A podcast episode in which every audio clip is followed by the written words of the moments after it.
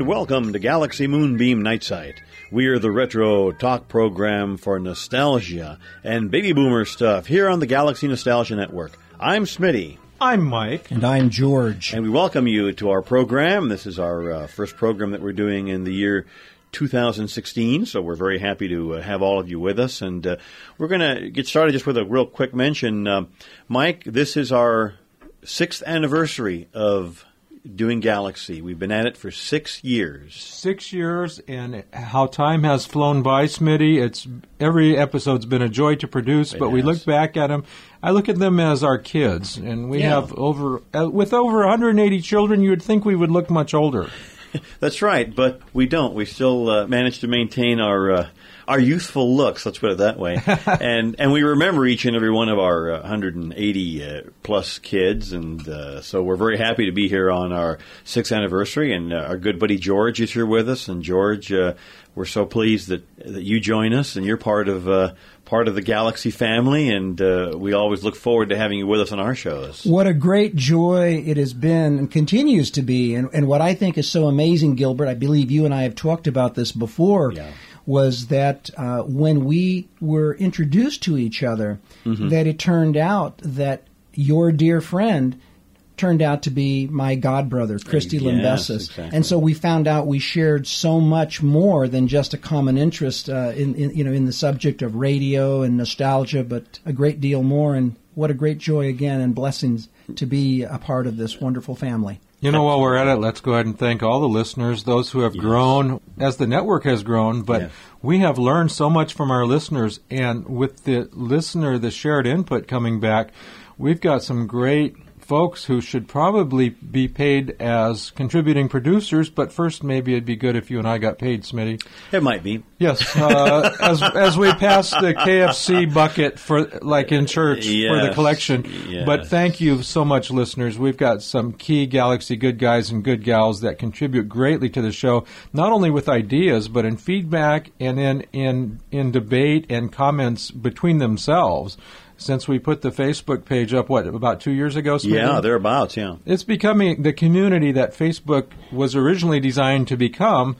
And it's just so nice to watch people. And we were talking earlier in pre production where we see uh, Facebook, uh, our friends actually going back and forth in the comment areas saying, well, no, that was in episode 71. Yes, exactly. And no, I think you're referring to the Captain Kangaroo. It almost, it reminds me of something you would overhear at Comic Con, George. Very much so. And what I really have enjoyed is coming to know some of the listeners, and you find out that some listeners.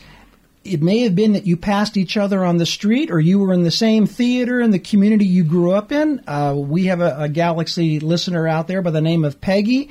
Turned out that she and I are contemporaries. We grew up in the same town of Burbank, and we've had a wonderful correspondence in which we have a lot of shared memories about things that, quite frankly, I thought people had completely forgotten. And it's such a, a wonderful experience to know that others share the same feeling. And it's not just nostalgia, there is something that stays with you throughout your whole life. It shaped you as to who you are and also has an impact on your friends and those close to you. Exactly, George. And uh, we thank all of our listeners. Certainly, Peggy Boersma is one of our big fans. Uh, Susan Fox from Res Radio. Uh, gosh, there's so many people. Richard Winter, who communicates with us on Facebook. Dale Harris. Dale Harris, of course, who who also uh, writes in, and so a lot of neat people that are listening. And I know a lot of you listen, and maybe you haven't written us yet, but we know you're out there. And uh, why don't you drop us a line and let us know you're out there? We'd love hearing from all of our listeners. You know, and moving forward too into the next year, we've done a few things. A little housekeeping, Smitty. Uh, we've just finished up. We've changed, uh, of course, our website, which we do apologize has not been posted, other than the fine work of George with his blog post. Yes, excellent. We haven't really messed with the webpage since about August. However, where before you would go over to galaxymoonbeamnightsite.com and you could click over to the right column for the five latest shows. Well, now you can click a button. It's been replaced with a, a button or link rather that will connect you to a feed burner page, which will give you the entire menu of every Galaxy Moonbeam Night Site show right there. So you could scroll down, tell your friends, they could pick them. They're all labeled by content. So now you're not just limited to five shows, nor are you limited to having to go to iTunes to find out whenever uh, a show is updated or wherever we put new content up. You can go to this link. You'll see some ch- little chiclets or icons at the top of the FeedBurner page.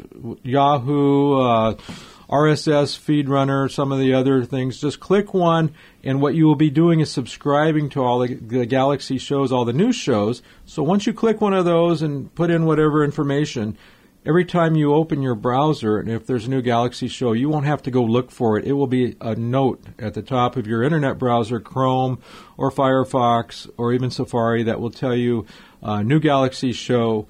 Click here.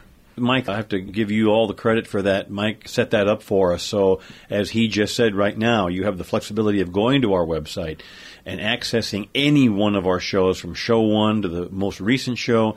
Don't forget also all of our programs are on Mixcloud. They're still on iTunes, so we're opening up more avenues for all of you to be able to listen to all of our shows, and we certainly appreciate your listenership. But, and coming this year will also be uh, your idea about YouTube. We are yes. going to really uh, power up the, our YouTube channel, right? And you will be able to subscribe to the shows on YouTube, even though these will not be video. We're going to have some in studio uh, live web streaming that will also capture for the shows. That's coming this year. We're going to go out and do some on location stuff like we did several years ago. Right. We really got going with those and did some great shows.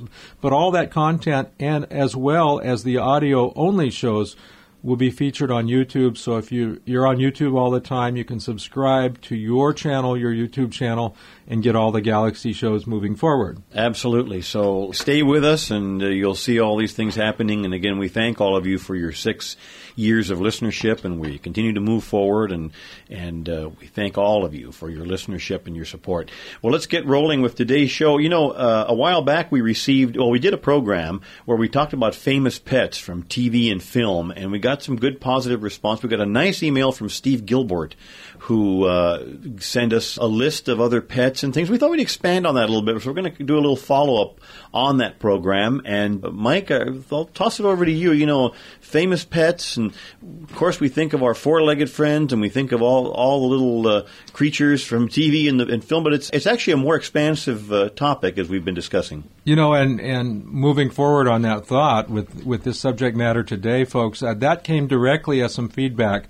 I guess we did a really good job on that one show about the pets because we yes. got a whole flurry or furry rather, a furry, a furry flurry of of, res- of response saying, "Hey, why didn't you guys do an hour show, or why didn't you expand?" And then we got a lot of input from people who had their favorite pets, and they wanted them wanted us to talk about them. Well, there's no way we can do that unless, of course, we get a monetary endowment. Oh yes, of uh, twelve thousand dollars from every listener and uh, maybe the uh, the country of Bulgaria will help finance. But uh, between that time and this time, we're going to kind of keep it limited, not to only our favorites, but we thought we'd expand on that, but in a different way today.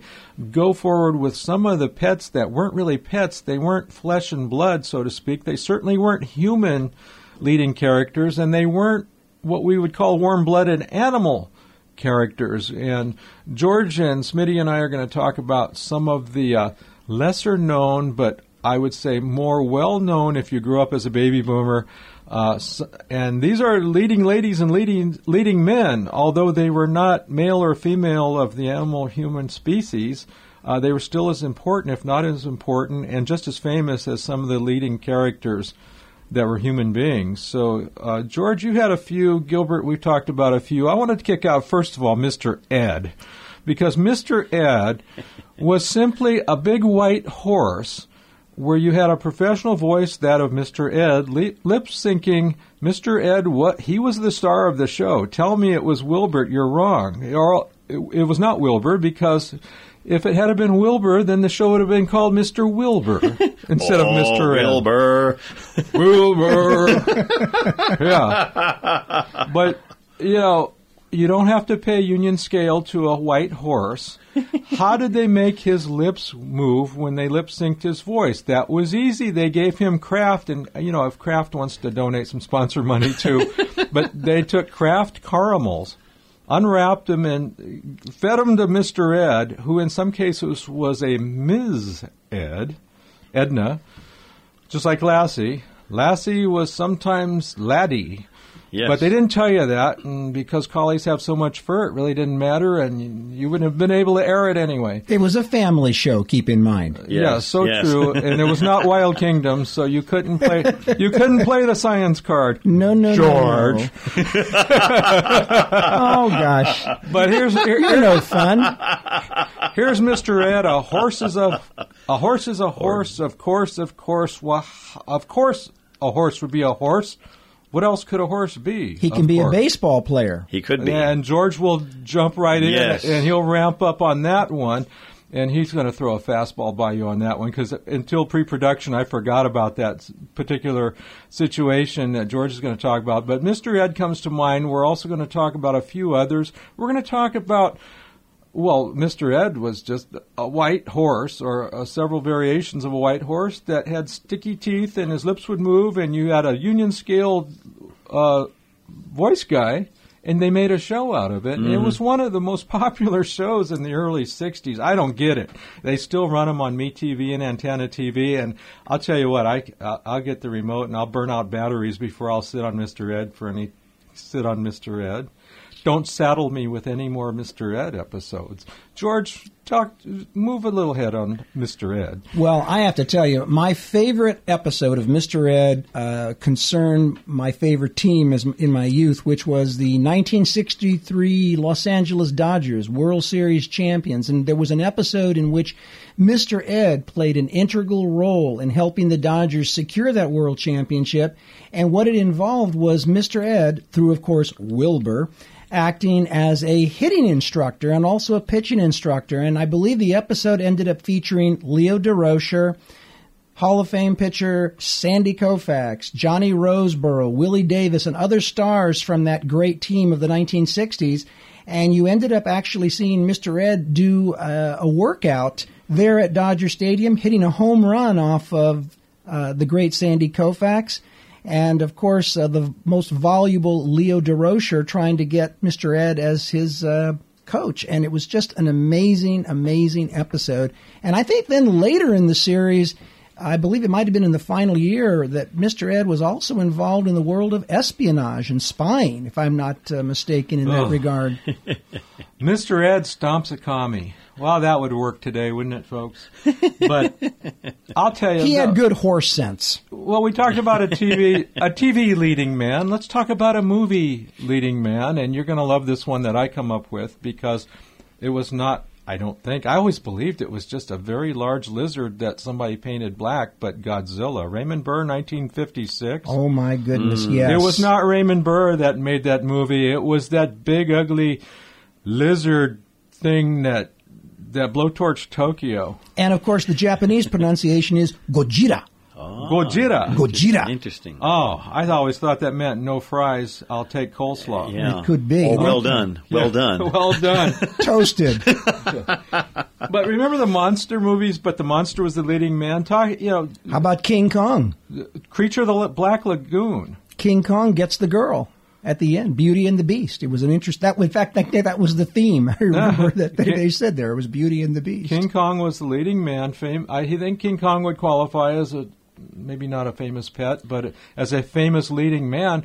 We talked about the duos earlier that we were going to specify R2D2 and C3PO Yes, from sir. Star Wars. Now, tell me they weren't as famous as Paul Newman and, and Robert Redford. They had to probably be- more famous because they they are still talked about. They're still in the movies. Not George. only not only that, my friend, but I will tell you, I was there when their handprints or I'm not sure what you call it. Their What tread prints were put on the Grauman's Chinese Theater uh, Walk of Fame. Wow. So they were the ones that had their handprints put on there uh, when the film was released in 1977. And that's quite a statement because you figure they're they're inanimate objects, but yet they are immortalized in the concrete at Grauman's Chinese. And it reminds us, of course, that they were inspired by other iconic robots, both on the small screen and the big screen. I- Robby. I'm thinking about Robby the Robot. And then later on, his successor on the small screen was the Lost in Space robot, which evolved into a series that I used to call A Boy and His Robot, because it was Bill Mumy and the robot involved in all types of adventures. But that robot was portrayed by two people Bob May, who was inside the robot costume, and then Dick Tufeld, who was the narrator of Lost in Space, but he also provided the mechanized voice for our famous robot B9 of Lost in Space. And you know, you'll probably detect this, folks, as we talk a little bit more about this subject. We're not talking about cartoon characters either, because those are magic of the mind. You could create those. We're talking about things that you put in front of a camera. That uh, George and Smitty, let's let's. I still can't get over this one, but I'm doing more and more research. Jaws, you know, the evil creature you did not see until way deep into the movie. You heard an oboe. And then, yeah, I'm, you know, I still have the torn leather jacket that my wife ripped apart in the theater seats because she was so terrified and didn't want to go back to the parking lot. Didn't want to go home because maybe Jaws was there waiting in the clothes Yeah. closet. But Jaws was a leading man or thing. Very definitely, very definitely. And and I think what's interesting about Jaws is that not only a leading man, but then he became a leading theme park attraction because Absolutely. Universal Studios in Los Angeles, one of the leading tourist highlights was that you could see the shark from Jaws. In Yes. fact, it would jump out of the water as the tram would roll by, and you had an opportunity to literally uh, get close enough to put your hand, but don't Yeah. put it too close because Well, he'd splash you too, wouldn't he? He would Gilbert s- Gilbert got he got Gilbert got water all over his Bermuda walking shorts.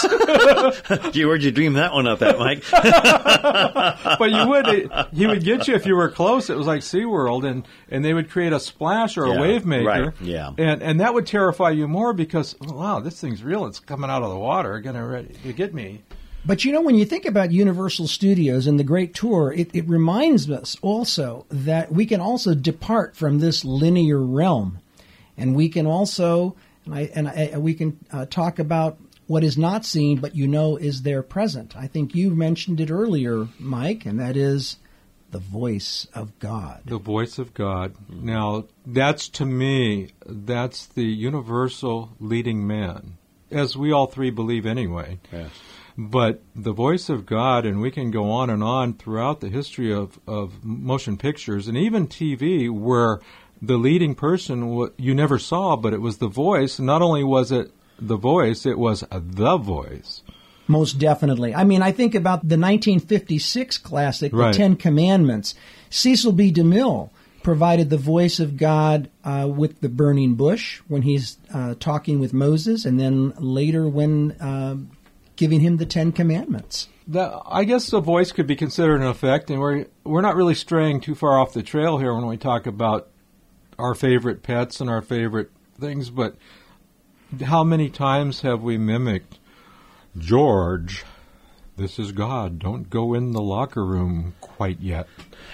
And when you do that in high school, remember, as a result of the '56 movie, everybody wanted to be the, or you wanted to be John Huston's And voice. then, yeah, 10 years later Yeah. in 1966, Right. you had the Bible. And I remember that John Huston, who also doubled in the role of Noah, has the conversation with God.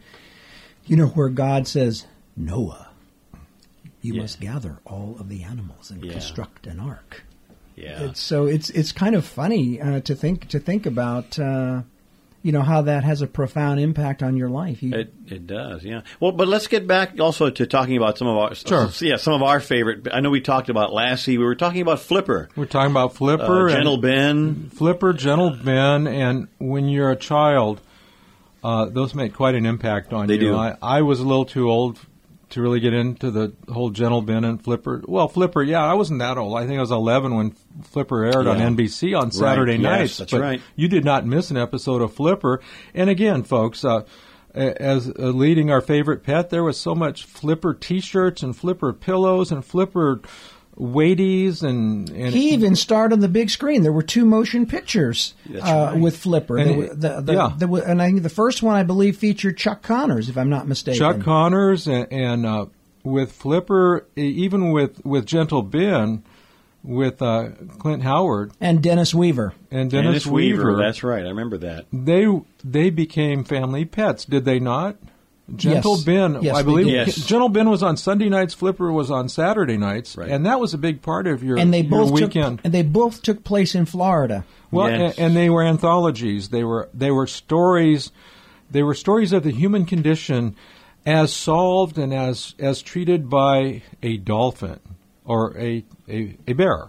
And weren't these productions all by Ivan Tors? Ivan Tors, I believe they of, were, of yeah. Hatari film. Yep. Daktari. Daktari, which, Daktari. were- which of course started as Clarence the Cross-Eyed Lion. There That we was- go again. That was the big motion picture. He was the star. That's Yes. exactly. And yeah. then that was the genesis for the television series featuring Marshall Thompson in the leading role. Marshall Thompson. Yeah. Now, isn't that, even on that thought, George and Smitty, isn't that incredible? And we are a cyclic show. We come full circle. We move 50, 55 years later. And what was the biggest item in the news last year?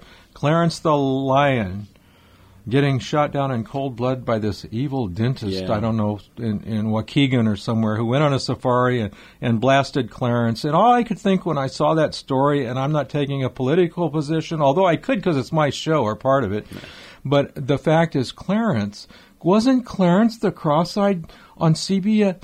Wait, not only who could have killed Clarence, but did Clarence live that long? The Clarence, I, the Clarence, the cross-eyed lion. Did I know that Clarence? Because that was my little brother's favorite. Mm. Was Clarence? He had a Clarence. he had a Clarence stuffed animal. Oh, I remember, and he, that's one of those things where you, little kids, you always have the thing you take all the time. When you go to your aunts and uncles, Right. you've got to have. Yeah, he had a Clarence doll. There is something rather poignant about how we bond with the creatures of God's kingdom. I think about, for example, 10 years ago when the great tsunami hit, that there was a little baby hippo by the name of Owen that was washed away and uh, was found on uh, uh, a rock near the, the seacoast. And that little baby hippo who had lost its herd and or rather its pod and along with its parents was then taken to a wild preserve in Africa where it ended up being raised and having established a bond with are you ready for this a 200 year old tortoise by the name of Mzee and so there's a great book in fact I have both copies uh, editions but it was about Mzee and Owen and they literally became virtual pets for people all over the world. In now that we have uh, internet communication, uh, that allowed us to uh, basically have these as virtual pets. And that might be why we remember these pets or these animals from these TVs and movies because we do have a bond, George, as you and I have discussed privately with our pets. Very much I think so. everybody sort of has an emotional, you know, oh, remember Lassie or remember, you know, Morris the cat or Mr. Ed or whoever. We have an emotional connection with, with animals, and with that pets. that makes them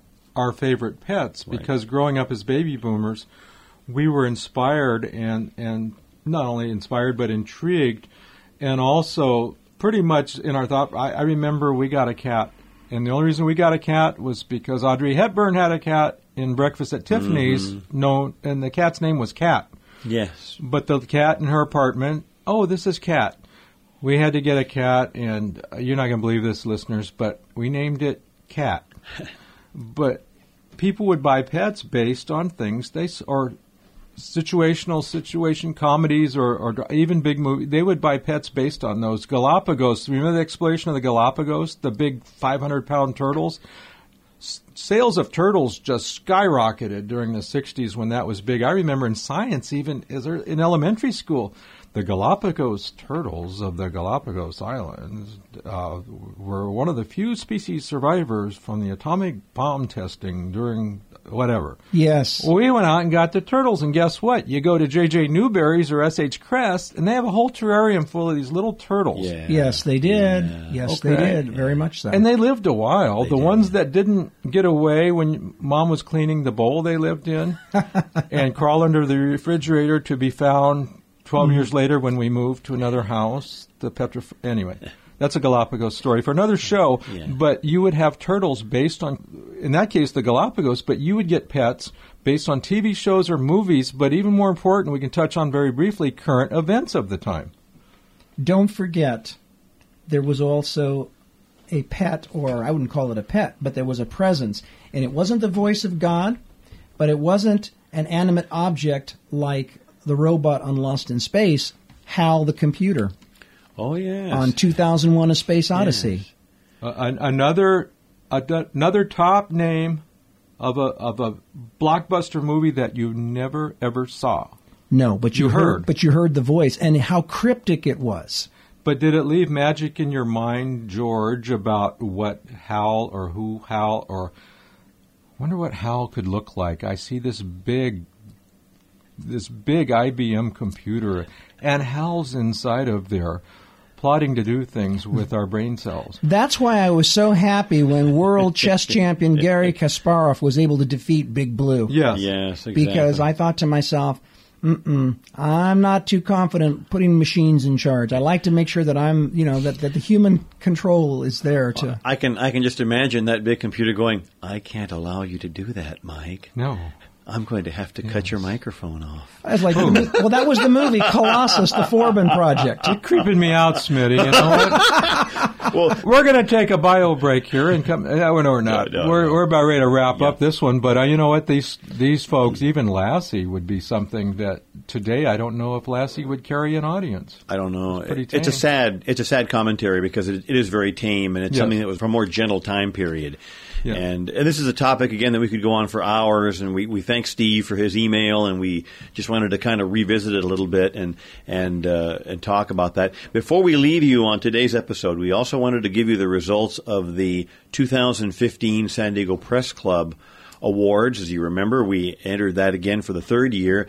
We were very pleased and very honored to receive a first place award for our Twilight Zone episode that we did. We were with George here, who participated in that uh, with Mike and myself, and we won second place for our interview with Chuck Cooper, uh, our legendary San Diego disc jockey on air personality. So we're very pleased, and Mike, the third year in a row that we won an award, two awards, and so we're very very pleased with that. Yeah, it's becoming a thing we have got to put on our calendar every year. I don't want to. I don't want to blow it, but you know we'll be back next year. We don't know what we're going to enter, but we're really happy that the judges and uh, those judges are great. But you, the listeners, are the biggest judges to us, and you really make the difference, and you drive the content. So we're going to wrap this show up. We thank you so much for joining us for about the last half hour. You can catch, as I said earlier, all of the Galaxy Nostalgia Network shows by going to galaxymoonbeamnightsite.com and remember it's S-I-T-E, nightsite.com and click the button at the top right column and you'll just get a menu of, of all 180 plus shows. Uh, you can also email us, and we love the emails. Uh, they're as golden to us as the Facebook likes. Uh, email is galaxymoonbeamnightsite at gmail.com, galaxymoonbeamnightsite at gmail.com. Uh, preferably, you'll join us as a friend and like us on Facebook.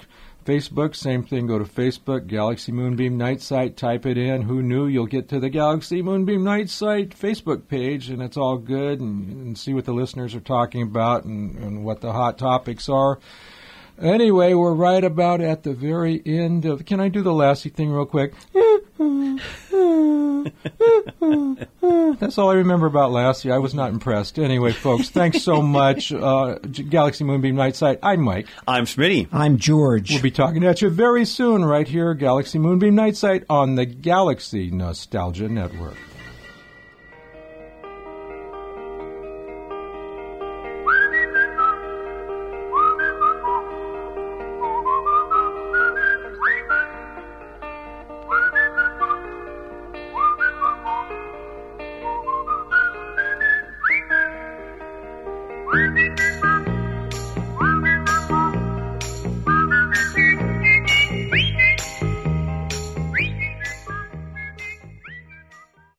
This is the Galaxy Nostalgia Network.